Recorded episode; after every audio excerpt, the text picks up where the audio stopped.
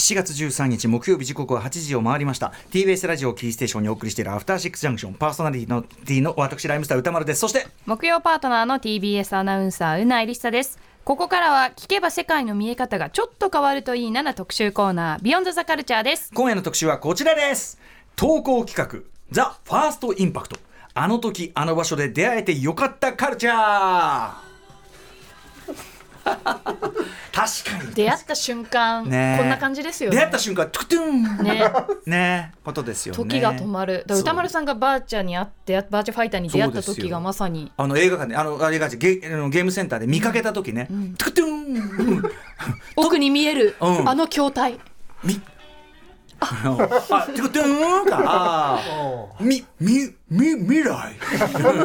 S SF こういう感じでしたよね。まあそんな感じで皆さんのね、えーあれを送っていただくファースト体験を送っていただくんですが早速読みたいと思います、えー映画にまつわるファーストインパクトです。ラジオネーム竹サンデーさんからいただいたザ・ファーストインパクト。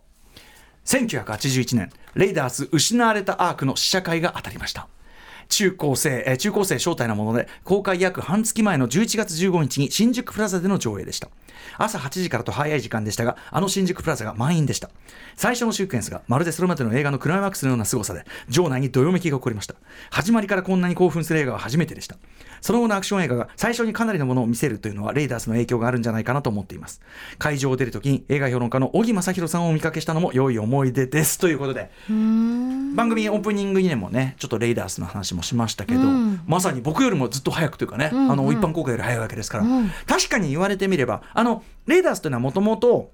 まあ、いくつかのアイデアが組み合わさった作品ですけど、あのージェームズ・ボンド映画みたいなものを作りたいというのがまず一つあったわけです。で、ボンド映画っていうのがそもそも皆さんご存知の通り、あの最初のテーマ曲が流れるところの前に一鎖あって、うん。はい。アバンタイトルのアクションシークエンスがあって、うん。からのっていう形式があって、まあ、まずはボンド映画っていうのが、あのー土台にある。ど土台というかな、最初に掴む形式っていうのもあったと思う。あの最初にクライマックス級のが来るみたいな。でも確かにおっしゃる通りレイダースのそのオープニングしばらくのその見せ場のあれっていうのはもうそのなんていうかなその何倍の密度っていうのかな、もう本当にあのなんていうかな次から次へとあっと驚くアイデアと、こう積み重なっていてもう本当にそれだけで大満足みたいなところがあるようなオープニング。確かに度肝抜かれるオープニングでしたよね。確かにそういう演出のされた作品をこれまで見てきてなかったのに、うんうんうん。急に見たらそうですね。すごそうですね。いやーあの導入いまだに最高だと思いますねやっぱりね。あのハリソン・フォードが最初に顔を見せる瞬間とかも、そういうこうもろもろのそうやっぱプスピルバーグ当時のあの若いスピルバーグのケレンももう最高で。はい、そんなあたりじゃないでしょうかね、ありがとうございますレイダース失われたアークの、えーファーストインパクトでございました。このような感じでですね皆さんねももちろんその後ねあのレイダース風と言いましょうかね、そういうようなのも世の中に感謝しまして、あのそういう驚きというのもどんどん薄れていくわけですが、このリアルタイム当事者的な驚きというのはやっぱり色あせないものでございます、ということで皆さんの、えー、と旬の驚きというのをこう送っていただくという特集になっております、えーオープニングねこの今日の番組6時台のオープニングのいろいろ話しました、まあ、スター・ウォーズ、まあ、スター・ウォーズそのものがもちろんそうでしたし、僕私のね世代ね、1969年生まれの小学生にはもう衝撃のデザインのすべてが、もう3本足のロボットとか。えっと、羽が羽が X 状に生えてる。あるいはあのタイファイター。これ何この乗り物？あとミレニアム・ファルコンの運転席が中心にない、はいはい。左右非対称の宇宙船、うん。かっこいいみたいな、あったわけです。でそんなの今となったらね、あれですしね。でもそんな感じでこうリアルでも。あとはそのね帝国の役習え終わんないの、この衝撃とかねあったりするわけです。あれ一方ではうないさんのね、まあ、ファイナルファンタジー10の衝撃あったわけですね。当時プレイステーション2で出た初めての FF が「ファイナルファンタジー10で」うん。もちろんもう89ぐらいすごく綺麗だったんですよムービーは、うん。うん。うんでも当時まだプレイステーションのはい。技術での表現だったんですけど、うん。プレステ2になって、はい。もう本当になんだろう人間の肌の決めとかも感じられるようなムービーになって、もうだからそのなんていうかな。もちろん今今の現状のスペックと比べればもちろんもちろん、今から振り返ると今からそうかもしれないけど全然劣るけど。ででもある意味ある意味今の延長線上僕さだからどっかからゲームって、もうなんていうの見立てじゃなくなった時が来たと思って、うん。要するにドット絵って何何かこういうものを表現するためにドット絵、こういうものを表現するためにこういう表現、こういうものを表現するためにポリゴンだったのが、あるところからもちろん精度の差こそあれ、はい。ほぼ no 描こうとしてる絵そのままうん。のままこうプレイもできるし、ね。ムービーも来るしみたいなものになって、まさにその始まりかもしれないですよね。そうですね。でしかもストーリーが重厚でと。そう。それが初めてこんなゲームに出会ったのは初めてっていうのがやっぱり「ファイナルファンタジー10」でしたね。というような感じで皆さん世代を超えましてとか、それぞれの世代それぞれの立場で感じた当事者的なリアルタイムの驚きこれを、えー、トゥクトゥーンと語っていただくという「えーザ・ファーストインパクトあの時あの場所で君に会えてなかったらゾッとしますね。えーそうですね。そんなようなカルチャー。えを皆さん歌丸さん「スター・ウォーズ」見てなかったらどうなってたと思います？全然もちろんこの子にいないですよね。まずまず。あの、ラジオパーソナリティにはなってないんじゃないですかっていうのはその何か見たものを熱を持って語るっていうのを、うんうんうんとそれ今言われて思いました。それをやっ最初にやったのが「スター・ウォーズ」かもしれない「スター・ウォーズ」を見てで翌日学校行って、うん。もうとにかく面白いんだっつって。みんな見て、うん、みんなに話喋りたいからって。で、えっと、壁新聞みたいなのが当時あったんだけど、その壁新聞にその「スター・ウォーズ」のこといっぱい書いたりとか。ああそうかもしんない。うん。で映画が好きになったところからいろんなそのポップカルチャー全体に興味持ち始めて、そこからヒップホップとかにも行くし、うん。あとはそのラジオパーソナリティとしてねここまでやらせていただいてるのは一つやっぱり映画表ってのもあったでしょうから、はい。まあこれはやっぱりそりゃそうですよね。えゲーム「ファイナルファンタジー」い出会ってなかった？やもう FF10 まさにそうで。出会ってなかったら。いやこんなにそのゲーム好きになってなかったですし、本当にゲームにドハマりしたというかその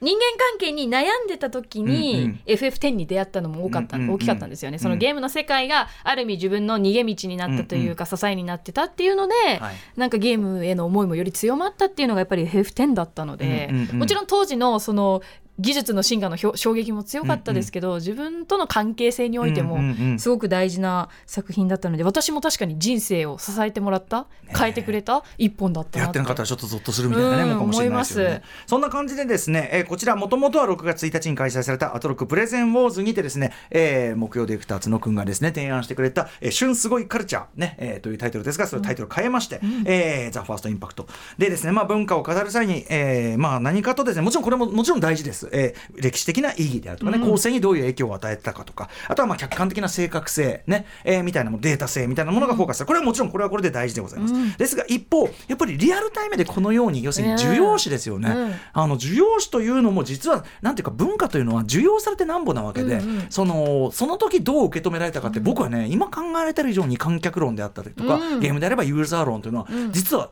思われてる以上に重要ないこと。とっても重要だと思います、特に「スター・ウォーズ」はもう私本当振り返る世代なんで、うんうん。その当時の衝撃とか正直その、うん。なんだろう文字で読んでもとか、はいはナンバリングの順番とかで言われてもピンとこなかったんですあけど、と興行収入がどうこうとか言われてもね。そうでも歌丸さんのやっぱ熱量ある当時の劇場での体験を聞くと、はい。あそれだけうんうん。その映画界を変えたはい作品だったんだなっていう感じられますから。というのを皆さんから募っているという、うんえーここの特集となっております。はいということで、えーぜひ皆さんですね、えー、と送っていただいて、なもうねあもうもうもう締め切ってからさすがにね、はいえー紹介していきたいと思いますのでお知らせの後ガンガン読んでいきたいと思います。After Six Junction. 時刻は8時9分生放送でお送りしているアフターシックスジャンクション今夜は投稿企画ザ・ファーストインパクトあの時あの場所で出会えたよかったカルチャー特集をお送りしております。早速リスナーからいただいたファーストインパクト、えーメールをどんどんご紹介していきましょう、はい。まずは、えー映画にまつわるファーストインパクトです。ラジオネーム浅香野正幸さんからいただいたザ・ファーストインパクト私のザ・ファーストインパクトは1985年12月に公開された映画「バック・トゥ・ザ・フューチャー」です、若いリスナーの方はタイムスリップ作品の代表作テレビ放送やネット配信での鑑賞リバイバル上映などで触れバック・トゥ・ザ・フューチャーの面白さ分かっていると思っていることでしょう、はい。いやいや何も分かってない、いや分かりすぎていて初めて見た時でも笑いや驚きも少なかったのでは？しかし1985年当時スピルバーグ制作総指揮ということで期待はしていましたが、スピルバーグがまたやったアメリカでフューチャー現象爆発のキャッチコピーと当時無名のマイケル・ J・ フォックスが腕時計を見ている SF っぽいポスターであの面白さは想像もできませんでした、そして12月8日の公開2日目有楽町マリオンの日本劇場で初鑑賞しました、マリオンの一番上にあったね日本劇場、非常に大きい劇場です。映画が始まり主人公のマーティが巨大スピーカーの前で吹っ飛んだり挙動不審なド、えー科学者ドクの登場。マーティとの絡みは確かに面白い。しかしこの作品の進行調はその後でした。30年前の1955年にタイムスリップしたマーティが目にしたのは同級生のビフにいじめられる父親ジョージの姿、その光景は30年後の未来と行動も言動も全く同じ、前半の出来事の全てがこれから起こる過去での大冒険の布石だった。この作品の方向性を1000人の観客が認識した瞬間でした、そこからは未来と過去がシンクロした出来事や30年前の世界に戸惑うマーティのおかしな行動に劇場内や爆笑に次ぐ爆笑。笑いがドッカンドッカンと起こり続けたという表現は大げさではありません、そしてラストプルトニウムが手に入らなくてあんなに苦労したタイムマシン。デロリアンの燃料がゴミで代用できてしまったり未来に道はいらないと言ってデロリアンが宙に浮いてタイムスリップする光景に場内は歓喜の嵐。12月公開ながら1985年を代表する一本になったのはもちろん35年以上愛され続けている名作になりましたが当時の衝撃を忘れることができません。やっぱね分かります。あのこれでもかとばかりにやっぱ面白いんで「バック・ザ・フューチャーね」あのーそのなんていうかな。うんだから多分その「バック・トゥ・ザ・フューチャー」は面白いし、でだから3作も作れたしいま、未だに見続けられているし、っていう状態じゃない。そうですよね。でそこなんですよね。でそのでスピルバーグそう好きだけど、ロバート・ゼメキスあああの抱きしめたいとかユーズドカーとか、全然こけたらあの監督でしょみたいな。大丈夫かそいつみたいな。マイケル・ジェロックスって誰みたいな、時計見てて。でそのこっちとらねそのタイムトラベルってバカ野郎ドラえもんの国だぞこの野郎みたいな。なめんなよこの野郎みたいに、ん。思ってますからね。見たらあのざまですから。こいつは参ったということですよね。私もですね、本当にあのファーストデート、ファーストインパクトのあるファーストデートの時に、あの行くべきはバックトゥザフューチャーだったと本当に心から思う次第です。え何見たんですか？ビム・ベンダース・ハメットです。ね、ビム・ベンダースの中でもなかなか微妙な一作というふうになっております。なるほどうん、あの意地を張りました。バック・トゥ・ザ・フューチャーでよかったです。うんはい。えー続いて、ちなみにバック・トゥ・ザ・フューチャーで言いますと、さっきのバック・トゥ・ザ・フューチャーのつ終わんないので言うと、うんうんうんやっぱバック・トゥ・ザ・フューチャーパート2行った時に、僕その3同時作ってるとか、それなんか当時なんかあんま知らなかったのかな、多分、まだ伝わってなかったのかな。やっぱその後輩たちと見に行ってオールナイト、で最後、え？まあまあ2と知ってるのは話は終わるんだけど、あれ？あれ？あれ？っつって。あデロリアン消えちゃった。えどうすんの？どうすんの？みたいなところ。でであの「テレテテレテ」って予告が3始まって「えー!」また来ようねってみんな後輩たちみたいな感じでしたよいいですねねはいどんどんいきますラジオネーム犬ドックさんからいただいたファーストインパクトです今考えるとすごいことだったのではと思い浮かんだのがビートたけしことき北野武監督のデビュー作「その男凶暴につき」です。歌丸さんは覚えられていると思いますが89年当時ちょっとした異,、業種監督ブームがあってたけしさんもその流れの一つだったと思います、当時のテレビ界でさんまさんタモリさんあとビッグスリーの一人としてテレビで多くの冠番組レギュラー番組を抱えられてきたまさにバラエティ界を代表される殿だったたけしさん、はい。そのたけしさんが刑事物の映画を作った、当時高校1年生だった私はどんな面白い映画なんだろうと期待を膨らませて映画館へ行きました、期待していたのは当時の刑事物すなわち、えー西部もけ西部警察から危ないデカといったとにかく拳銃をやたらと発砲するドラマが好きだったので、そういう要素プラスたけしさん的な笑いが合わさったような作品ではと思っていたのですが、はい想像していたものとは真逆のドライで描かれている暴力も危ないデカ的なファンタジーな暴力ではなく生々しいもので、えー見終わってぼんやりと何かすごいものを見たという感触にノックアウトされて映画館を出ました、はい秋に公開される久しぶりの新作「首」も楽しみです。これ1989年。これ私すっごい覚えてます。うん。あのこれ私もファーストインパクト分かりますそのたけし映画。もうてかもうファーストカット、そのファーストカットから、あこれはそのつまりその映画に愛されてるじゃないけどあもう桁違い来たっていうかあの最初、はい。ホームレスのおじさんがうんうん。こうやってボケーっとした感じで、ん。こうやってニタニタしてる絵なんですよ。そのアップなんですよ、そしたらその斜め左斜めぐらいかな。から缶がポーンってこう飛んでくるんですよ、でまあそれはその悪ガキたちが、そのホームレスに暴力を振るうためにやってるんですけど、そのニタニタしてるおじさんのその顔のサイズといいその斜めから何かカーンって入ってくる時のもうとんでもない暴力性といい、これめちゃくちゃ映画を分かってる人？っていう。え歌丸さんはその時というか当時、うん。ビートたけしさんは、はい。そういうあのなんだろうアート性というか、はい。自分の作家性があることを世に出してたんですか？た映画映画を作る前。うん、いやあのね感じてはいた？やいやあのねあのめちゃくちゃもちろん知的な人だっていうのは知れてたし、もちろん小説も出してるし、うんうんうんあのー人気者だけどめちゃくちゃ知的な上にちょっとその、ほらあのーなんていうかな危険なものも内包している人だっていうのも分かってて、はいはいうん僕はむしろおそうそうだね驚いたのはだからそのあまりのレベルの高さだけど同時同時にでもあたけしさんならこの上こうなるかっていう。でやっぱり僕が見て思ったのはこのね犬ダックさんがおっしゃってると強烈なそのど暴力なんだけど、ん。これはでも本当に暴力とか、ん。まあ、例えばそういう暴力団とかそういうものがこ怖いと思ってる暴力が怖いと思ってる人の暴力映画だって思ったのね。ああだからだからこれだけ怖く描けるっていうか、あのというのもすごく思ったりしました。でもとにかくその、ね、ファーストカットだからあこれはこれは。でで一通りそのくだりが終わった後にスタースタとすんごいそっけない離れたショットで、あのたけしさんがある普通のうちに入ってく。子供、そのいじめてた子供その暴力を振るってた子供が入ったうちにスタスタスタスタ入ってくっていう、そこのもうそっけない引きの感じからしても、ああもうなんかもうすごい。これはすごい。これはすごいの来たみたいな。あと白龍さんのしカーディガン。あカーディガンと白いハイネック、白いハイネックとカーディガンがこんなに暴力的に見えるなんて。あ みたいなね感じですよね。ありがとうございます。さあさあどんどん行きましょうかね。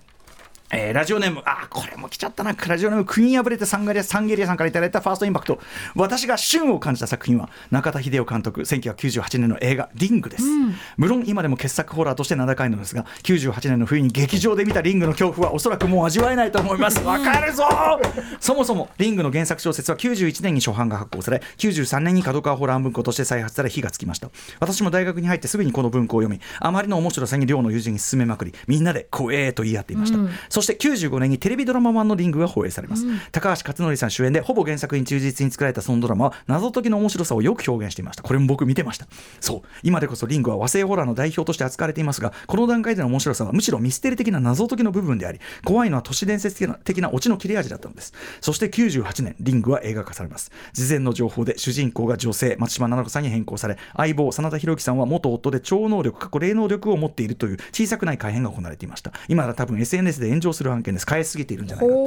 お私も正直主人公の性別変更は話題作りだろうと思いなんだかなと思いながらも半ば付き合いのような気分で見に行きました。しかし映画が始まるとそれは間違いだと気づかされます。主人公もコンビを元夫婦にすることで呪いを解くことに強い動機と推進力が与えられ超能力設定で謎解き部分を簡略化することでその分恐怖演出に重点が置かれ、えー私は劇場で震え上がりました。そしてあのクライマックスです。原作を履修した組ももう私です。何かが違うと徐々に見知らぬ道に連れて行かれるような不安な気分になります。わかる そして原作では登場しないあの貞子。私は近づいてくる貞子に怯え劇場の映画館の座席で座ったまま思わず後ずさりしようと。本当に俺もそう。全く同じ。背中を椅子に強く押し付け気が付くと汗びっしょり。確かに。出てきそう。出てきそうって。全く同じ。うん。全く同じ。歌丸さんが以前話されていましたが私が見た劇場でも若い女の子が泣いてもう無理と言いながら同時上映の螺旋が残っているのに退場していきました。私は放心しながえそんなシーン見たことない人生で一番恐ろしい映画を見たことに感動していました。ー。しかしです。ホラーキャラの宿命かあまりのインパクトのゆえかその後の貞子はキャラクターとして消費され尽くしていきます。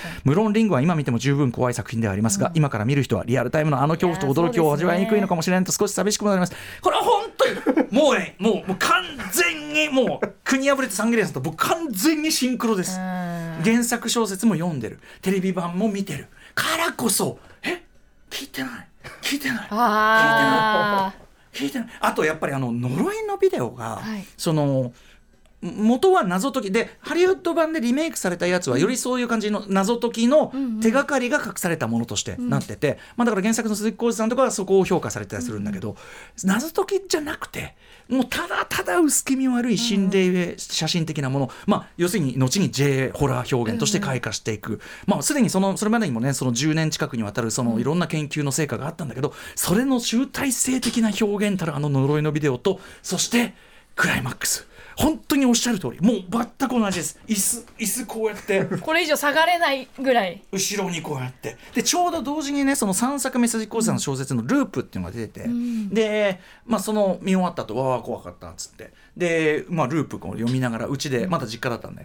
でもうちで一人でうちにいるうちにめちゃくちゃ怖くなってきちゃって。テレビつけても救われないし、テレビ消しても救われないのよ。テレビ消した場面の鏡的なところさえ逃がしてくんないから。うん。だからテレビ捨てるしかないですうんよね、うん。あの時ぐらい母親が帰ってきて「お母さんお帰り!」誰かがいることの安心感ありますよね。あとねその本当にこあまりの怖さに発狂するってあるのかもなって思ったのはあの時ぐらいですかあね。わかります。でそれが今ちょっとなかなかね伝ー。わんないものであろうという。いやーだって私リング多分地上波で見て、うん。で地上波って CM 入るじゃないですか。はい一回現実に引き戻してくれたりとか。ね。もうその時リングもあったし呪音もあったしであとその貞子がああいう感じで、うんうん。ああやって出てくるもんみんな知そう知っててっるの。そうなんですよ、うん。作品を見る前から、はい。貞子はテレビから出てくるお化け、はい。妖怪みたいなイメージがあったんで。でもねやっぱりその、まあ、リングという作品は元の小説もすごくよくできてて、やっぱりやっぱ考えれば考えるとやっぱ高橋宏さんとかもね言ってるそのやっぱ地獄は実在するというそのなんていうかなその恐怖、恐怖が伝播して死ぬっていうか、そこがやっぱりちゃんと例えば、あのー前半の方のそういう被害者描写であるとかっていうところも怖くて死ぬっていう、そこがすごいよくできててなんかその死ぬほど怖い恐怖っていうものをちゃんと想像させる作りにもなっているっていうか。だからそういう意味ではある意味構造としては古びない。ただキャラクターとしては消費されちゃったっていうもの。うん確かや子とかね貞子はね。バーサスなんかありましたもんねかや子もびっくりしたよ、だからその貞子に対して「え顔丸見せ、うー。ん顔丸見せでこんな怖い?」みたいな。あはいはいはい。どんどんいきましょう、えーラジオネーム働く方のモンさんからいただいたザ・ファーストインパクトです。えーこれゲームにまつわるやつですねはい。あじゃあ私あ僕僕はい。私が子供の頃に起きたかなり大きい出来事の一つはファミコンの登場ですが、最初は冷ややかな目で見ていた記憶があります。当時はゲームセンターだけではなく文房具店や駄菓子屋店にも20円でできるゲームがあった時代。目が超えた子供たちにはファミコンは力不足に見えましたし、特にローンチタイトルのドンキーコングがワンステージカットされた不完全版だったことは大きな失望を呼びました、あーそうだったかもね。そんなファミコンを見る目が一変したのは発売から1年ほどだった頃でしょうか。ファミコンでゼビウスが出るってわざわざ隣のクラスの H 君が伝えに来たビッグニュースは我々を震撼させました。ナムコのゼビウスといえばすでにゲームシーンに残る傑作と呼ばれていた作品、それがファミコンでできると。はすでにファミコンを持っていた H 君にはゼビウスを入手するように言命し 販売当日学年のゼビウス指揮者を数人集めてのテストプレイを決行したのです、そして指揮者の意見は一致しました。これはまごうことなきゼビウスだよ、つまり見立てじゃないってこと、ね、なるほどそのまま移植されたと。ゲームセンターと寸分たがわぬとはいかないもののゼビウスと呼べるゲームがファミコンで動いているこの事実は我々を震撼させました、ゼビウスができるということはゲームセンターのゲームは全てファミコンで作れている。のもうすでにビジュアル的には最先端に行ったわけで、えーこのこの時からファミコンはゲーマーにとって絶対入手しなければならない機会になったのです。私はテレビゲームとともに育った第一世代で多くのゲームをその始まりから見てきましたがファミコンで動くゼビウスを見た瞬間はひときわ重要な出来事として覚えています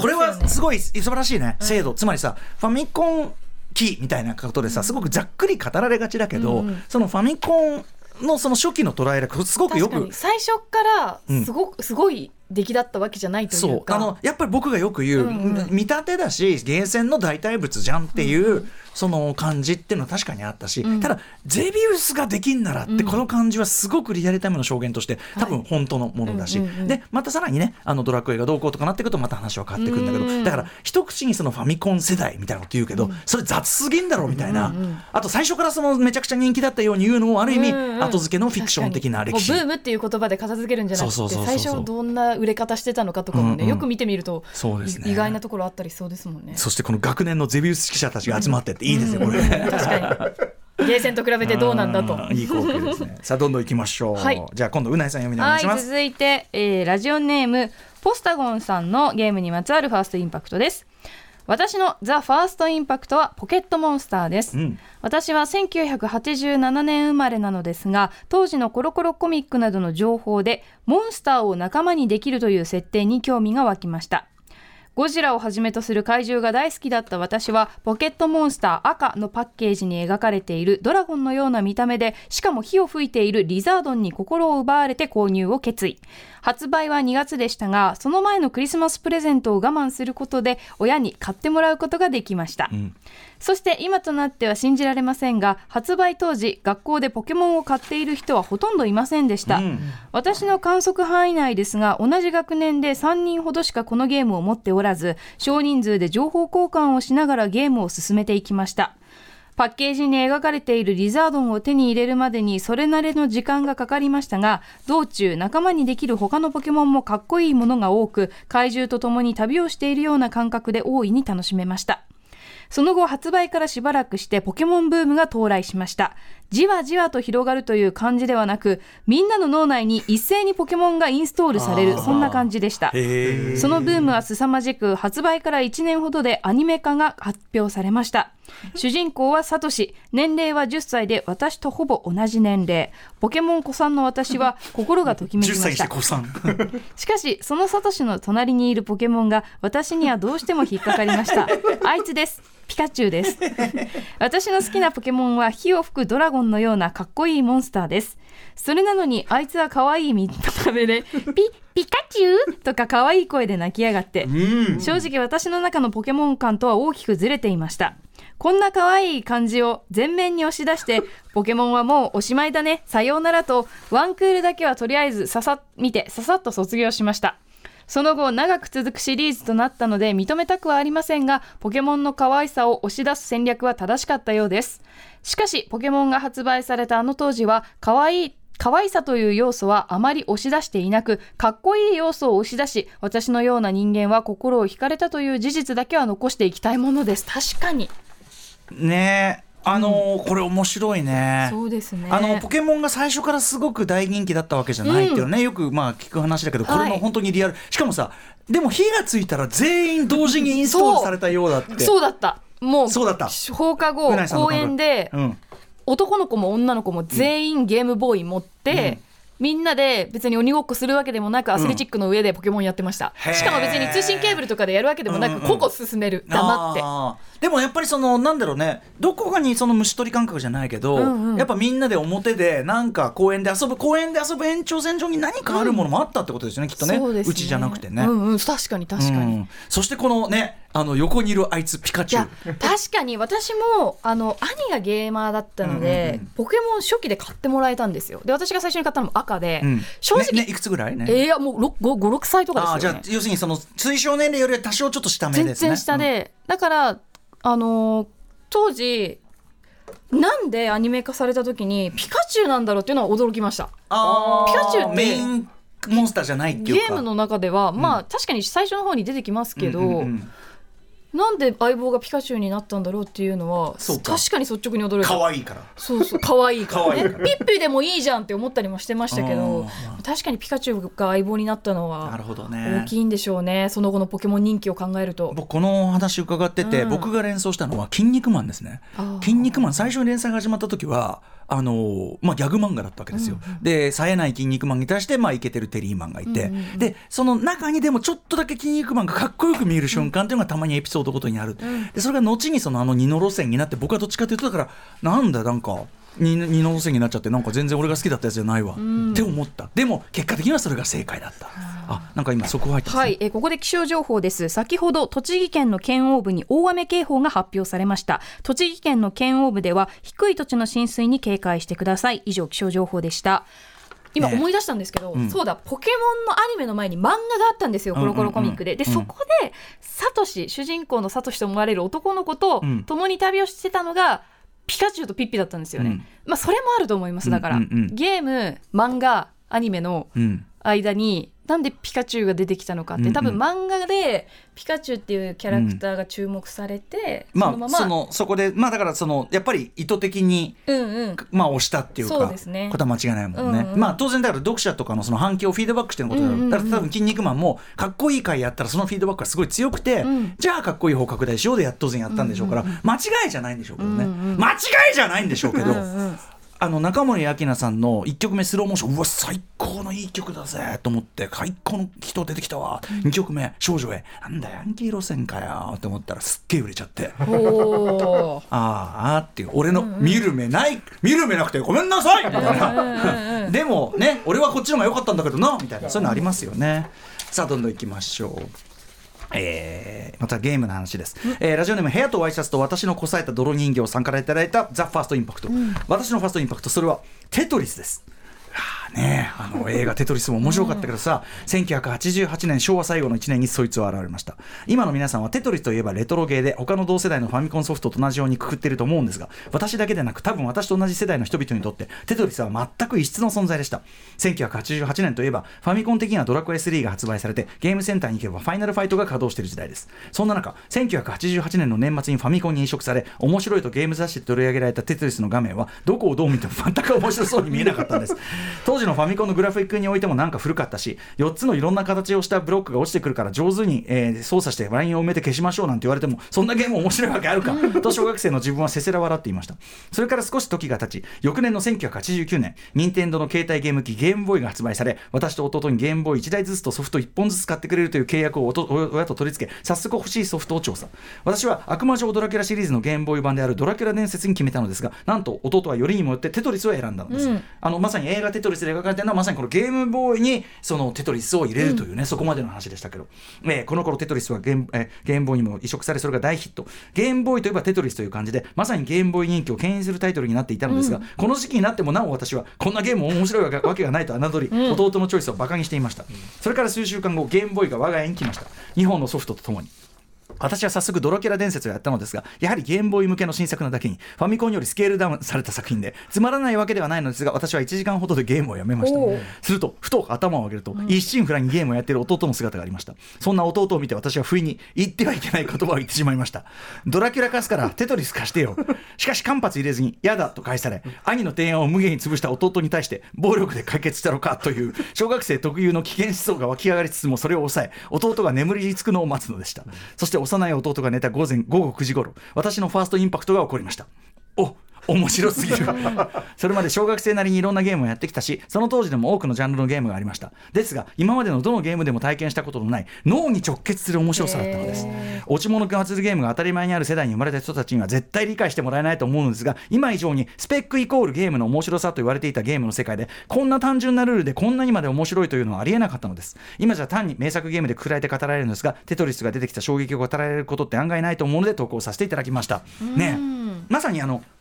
映画「テトリス」において、あのじゅえっとあれえっとタロンエゴタロンエエガートンが演じるそのエンジニアがまあそのテトリス見込んで、えーまあ買い付けてきてそのゲームボーイに移植するまで頑張るみたいな話なんだけど、その中の説明で脳がその一旦やると脳があのブロックに支配されるっていう言い方をしてるんですよね。でそれってやっぱテトリスその当時夢中になった世代からするとめちゃくちゃわかるし、僕はねちょっとその多分世代がもうちょっと僕上なんで、あのやっぱルービックキューブブームの時に起きた、そのなんていうかなあこうアイデア次第ですなと。パ。ズルゲームの。そう。でやっぱその、ほらシンプルな四角でさ、で同士でこう、ちょっとスタイリッシュっていうかなその簡単でできて。る、あとそれがソ連から来たっていうかね、それもなんかすごくこうある種あ思わぬ角度から来た感もあって。私もゲームボーイね、あのーファミコンはねあの実質のリビングのテレビが使えないからという主な理由でやっていませんでしたけど、ゲームボーイはバスッと手に入れましてですね、もうあの旅行ヨーロッパ旅行してるのにずっとテトリスやってるっていうざまでございましたけどね。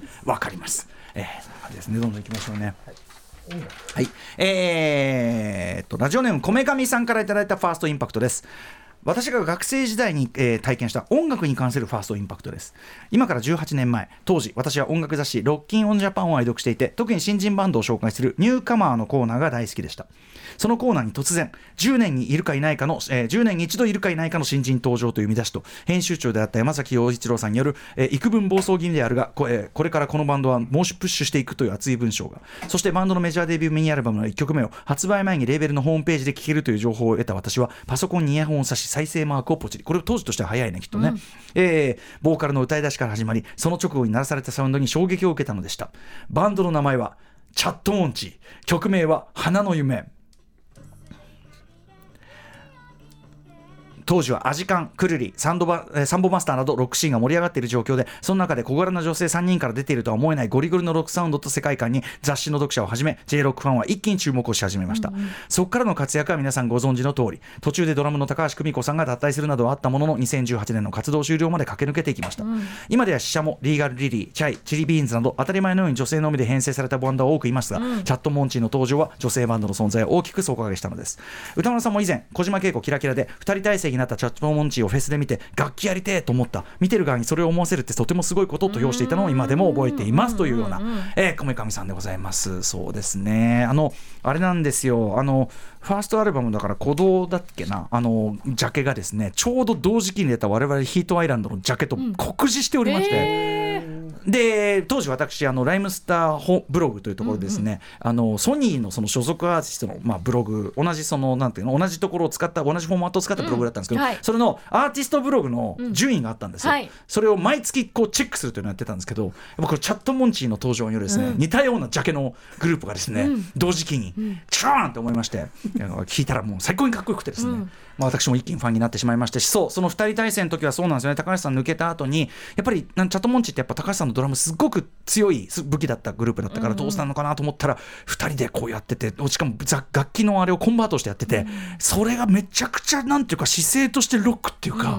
なんていうかかっこよくて。なんかすあなんかバンドとかロックかっこいいっていうふうにすごい素直に思えたあれで確かに私もこのあの熱弁したのをすごくよく覚えている次第でございます。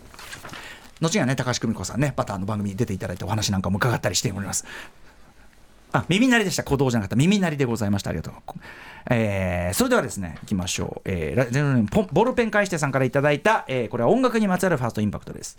私にとってのザ・ファーストインパクト。それはメタルバンドのアンスラックスです。80年代に小学生だった私には少し上の兄がおりその兄がある日輸入レコード店で購入してきたのがアメリカのスラッシュメタルバンドアンスラックスのセカンドアルバム狂気のスラッシュ感染の輸入レコードでした。大きなジャケットには、えー検査台に横たわった長髪の青年が防護服を着た男たちにガイガーカウントのターのようなものを当てられて絶叫している恐ろしいイラストが描かれており小学生だった私には恐怖でしかなく何か見てはいけないものを見てしまったという恐ろしさと優しい性格だった兄がまがまがしい世界に足を踏み入れてしまったのではないかという心配で頭がいっぱいになりました、えーそれからというもの私は学校から帰宅するとまだ兄が帰っていない部屋でこっそりアンスラックスのレコードを引っ張り出し恐ろしいジャケットをちらちちなみにしてはしまうという行動を繰り返すようになった。だからちょっと怖いもの見たさがあったのかね、えーそのうちこのレコードには一体どんな恐ろしい歌が入っているのだろうと気になるようになってきた。それはね悪魔的なもんやね、えーそこで私は意を決してアンスラックスを聞いてみることにしました、そしていざレコードから聞こえてきた音は私がジャケットから受けた通りの、いえー印象通りの邪悪な騒音で、1曲目のイントロを聞いただけで罪悪感を覚えてしまい、すぐに針を止めてしまったものです。えーそこから来る日も来る日も、アンスラックスを少し聞いてはしまう。これいいな少し聞いてはしまう。少し聞いてはしまうという不愉快い行動をエスカレートさせていた私はいつしかメタルにはまってしまい、中学に上がった頃にはメタル雑誌バーンを定期購読するようになれなっていたのでしたということです。アンスラックス、ジャケ、あ、怖いこれ怖いね。あの、お兄さんとかがだからさずっと仲良しで子供っぽくさこう一緒にキャッキャキャッキャしてたお兄さんが一足先にティーンエイジャーになる。あわかる。あわかる。私アブリル・ラビーンとの出会いそうでしたもん、えー。やっぱりお兄ちゃんが小学校高学年か中学生ぐらいの時に、うん。あのスケーターボーイが出た時ですかね、うんうんうんアブリル・ラビーンの、うんうん。多分日本でも超テうんうん。ィーンに大人気になって、はいはい。その時まだ私にとって洋楽ちょっと早かったですけど、うんうんなんか海外にはこんなにうん。かっこいい女の人がいるんだっうんうんうん。て思って、私もアブリル好きになったのはもう完全に兄の影響。でもそれいい影響だもんね、うん。このさそのなんていうのお兄ちゃんがお兄ちゃんが変わってしまう。あ でさそそのででも怖いもの見たさで、うん。いややばいこれやばいやっぱやばい、うん。おいややばいやっぱやばい。やっぱやばい。うんうん。やっぱやばいじゃん。やっぱやばいじゃん。ーでどんどんどんどんもうこっち中毒みたいな。うんうんうんうん。ねえこれなんか美しくない？なんかカルチャーの出会いとして、うんすね。ねえすごくこうちょっとなんかこうほっこりしてこれ自体がなんか映画みたいみたいな感じの作品ですよね。ありがとうございます。いいですね、どんどん行きましょうさあかね続いてラジオネーム NSTRD さんのザ・ファーストインパクトです。私にとってのザ・ファーストインパクトは2008年の Perfume ですある日の深夜、テレビを見ていると Perfume のアルバムゲームの CM をやっていました、うん。その CM の中でえー流れるミュージックビデオ「ベイビークルージングラブ」や「チョコレートディスコポリリズム」などバッキバキなダンスチェーンにダンスチューンにギラギラでかつ斬新な映像。あまりのかっこよさに衝撃を受けたのです。日本にこんなかっこいい女性アーティストグループがいたなんて。翌日早速渋谷センター街にあるレコード店に CD を買いに行ったものですそしてあるラジオ番組に Perfume の3人が出演した時のことです。私はめちゃくちゃ尖った人を連想していたのですが、ラジオでの3人はとてもいい人そうで感じが伝わってきました。そしてさらに実は Perfume はアイドルグループであることを知り自分の想像とのあまりのギャップに私はすっかりやられてしあまいました。そういう順番か。余談ですがアトロクの前身番組「ライムスター歌丸」のウィーケンドシャッフルを初めて聞いたのは Perfume がゲストで出演した回でした、うん。Perfume をきっかけにタマフルを知ったのです。Perfume をきっかけにいろいろな楽しいことを知ることができました。ありがとはいということでありがとうございます、そうかそうかその順番っていう方もいるんですね、だからやっぱそのいいわゆるアイドルと思わなかったってことでしょうね、やっぱりね。確かにアイドル像とはちょっと違ううん。こアれイドルのイメージを変えたそうね。三で人そうだからそのゲームが出た時点ではある意味その現在に至るプパフュームの形がこのゲームで完成したとも言えるから、うんうんうんうん。でその前が「コンプリートベスト」っていうそれまで出したシングルのこうまとめたやつなんですけど、やっぱその最初はまあでもそれにしたって中田さんの曲は最初からかっこよかったけど、うんうんうんそのもうちょっとこうなんていうかな本当にローカルアイドル前とした佇まいから少しずつ少しずつこう洗練されてって、うんうん。今のパフュームに至ってこう、でついにこのポリリズムでドカン。もういまだに俺ポリリズム聞くともう反射的にな涙が出てきちゃうっていうかそのなんていうかなよかったねっていう。そうですよね。歌丸さんはもうその前からよかったねよかったねっていう気持ちが蘇ってくるぐらいで、なのであこういう出会い方も。そしてやっぱりね、Perfume のお三方出ていただいた時の番組聞いて多分、うん。うんあれじゃないゲームがさ、あのビあのオリコンのチャートで1位取ったっつって俺がそのチャートを見て泣くというそういうくだりじゃない。でねあのもうこれここから先はねもう俺たち別れようっていうね あの迷惑をかけるからって付き合ってないんですけど歌集家さんに冷たくね付き合ってないんですけどっていう言い放たれたというねくだりかと思いますけど、ちなみに Perfume はやっぱりそれその後ずっとかっこよさを更新続けて、ね。去年のアルバム「プラズマ」だって死ぬほどかっこいい。いまだにかっこよく言い続けてるんだから、ねであの調子じゃない。あんなにイメージがかわイメージを崩さない変えないかっこいいこと世界レベルでかっこいい。だってコーチュラ出てんだよ、うん。コーチュラそういう人たちになってんのに相変わらずあの人柄なわけで。最高ですよ。最高の連中ですよ、本当にね、いやもちろんあのあれですよ。あの未だに僕にとって Perfume だけはもうけもう決定的に特別なグループですからやっぱり、うんうんうん本当に、はい。お慕い申し上げておりますということは言っておきますよね。未だにかっこいいんだから最高ですよ、さあ、えーどんどんいきましょう。ラジオネーム地球最後のお父ちゃんさんからいただいたファーストインパクトです時は1984年8月4日。その日我々アニメファンはとあるアニメ主題歌の登場により時代が変わる瞬間をまさにブラウン管の前で目撃したのでした。記念すべきそのアニメ主題歌の名は重戦機エルガイムの下半期オープニングテーマ曲「風のノーリプライ」です。それまでのアニメソングはお子様向けの音楽とされスポンサーであるおおおもちゃメーカーやお菓子メーカーの意向もあってかアニメのタイトルを連呼するスタイルが至極当たり前のことであり、はいはい。私たちアニメファンもそれを当然のよううんことのように受け止めておりました、しかしそんな固定観念を、えー機動戦士ガンダムや伝説巨神ミデオンでおなじみ、えー富野由紀えー富野由紀夫監督が、えー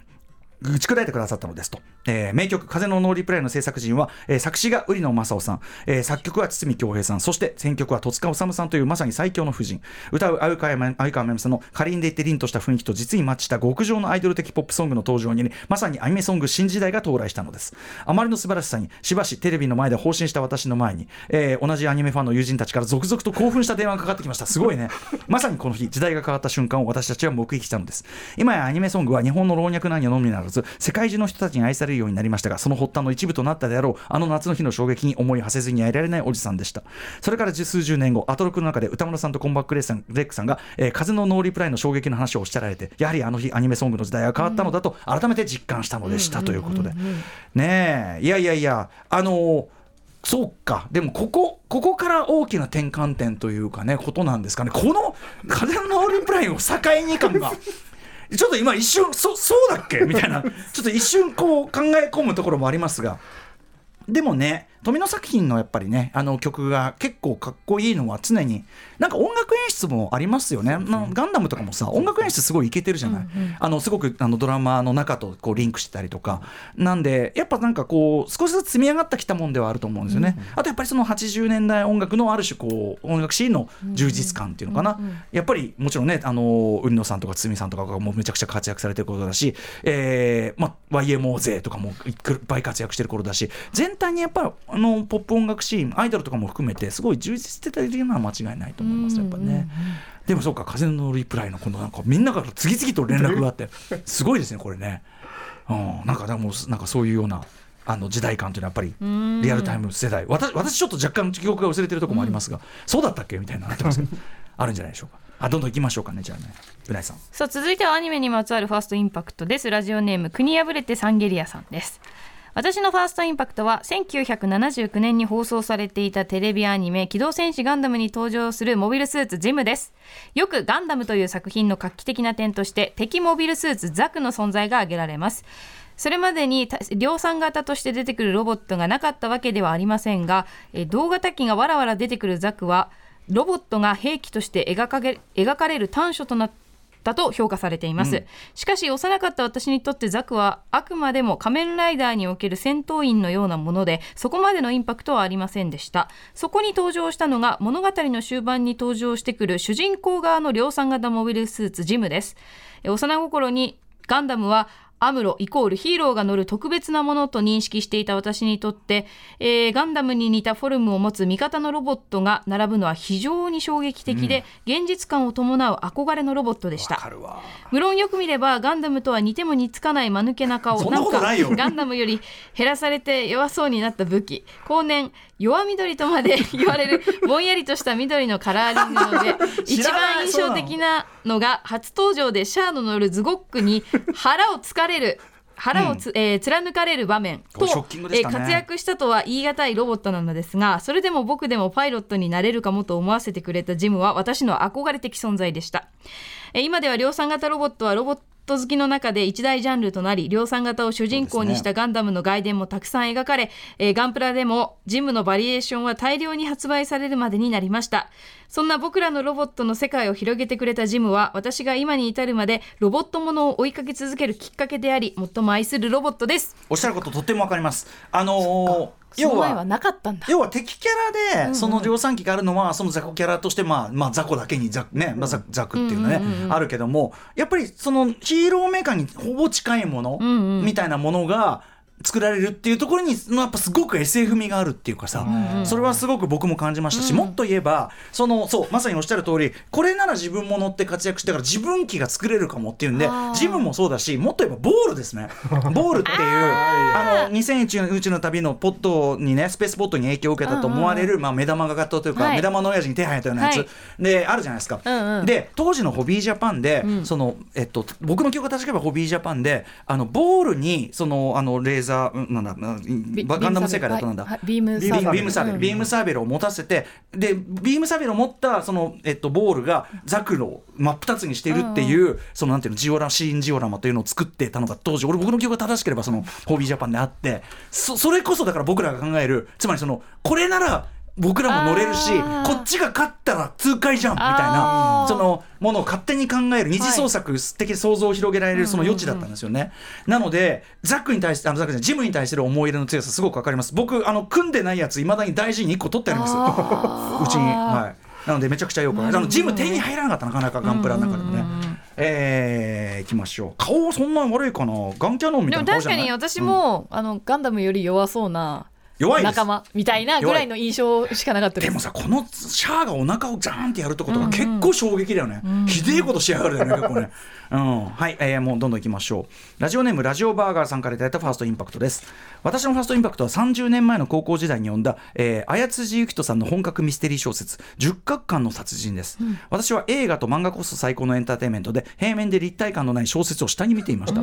それもどうかと思う、えーところがそれを見かねた私の家庭教師が十角館の殺人を進めてきたのです、この本を読んだらもう小説を馬鹿にすることはななくなるぞというので半信半疑で読んでみたところ、とてつもないファーストインパクトを食らってしまいました、有名なあの一行を読んだ瞬間あまりの衝撃にパニックになった私は借りていた本を部屋の壁にぶん投げてしまったことです、まさに小説でしか成し得ない手法にそれ以来私は小説の虜になりました。衝撃のラスト一行やどんでん返しを売りにした小説は増えてきましたがいまだにファーストインパクトを超える小説には合っていませんと。へえ僕ちょっとこれ読んでない。古川さんも読んでない。ダメね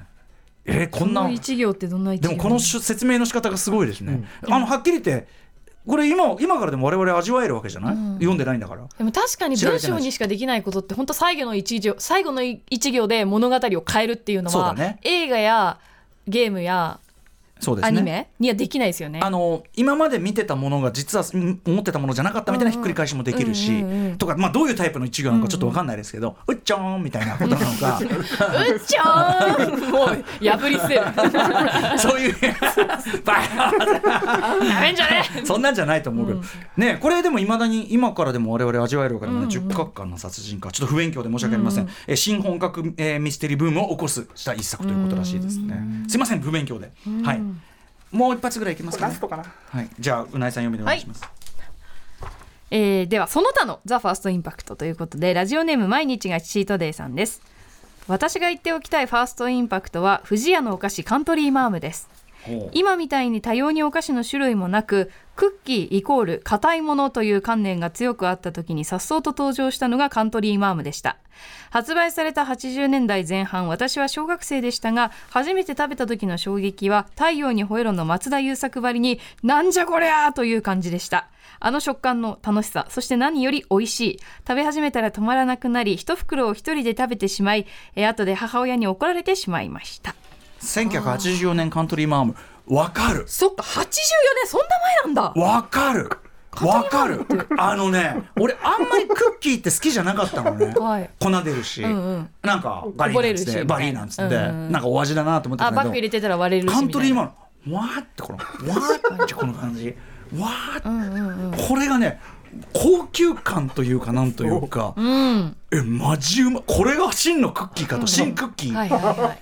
その感じすごいわかりますよ。ね、これだから食べ物系、あれが出てきた時の衝撃みたいなものもさ結構一滴と多分キリがないぐらいあるんじゃないですか、おそらくは。歌丸さんが前言ってた韓国料理とか私ああ確かになニューヨークで、90年代ニューヨークでレコーディングした時に初めて僕はチャプチェというものをして、うんうんうん。そのあの案内してくれてた韓国系の女性だったんですけど、え？これ何？チャプチェ、チャチャプチェ、でも日本に来たらもうチャチャプチェチャプチェ、チャプチェ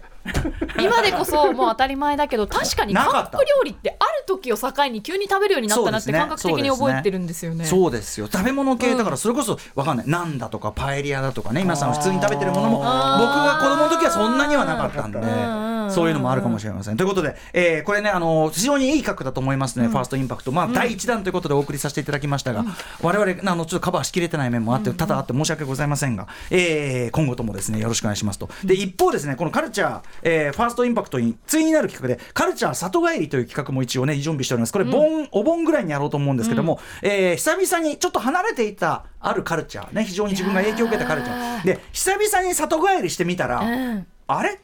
ていう。いやー私プラスになる体験を聞きたいプラスでもいいですよ。お例え私ば、例えば、あの、久々に、久々に触れたら、その、本当の凄さが分かったとか、当時、その凄さが分かったでも一方では、あんなにいいと思ってたのに、あれの方が多い気がするんだあれ？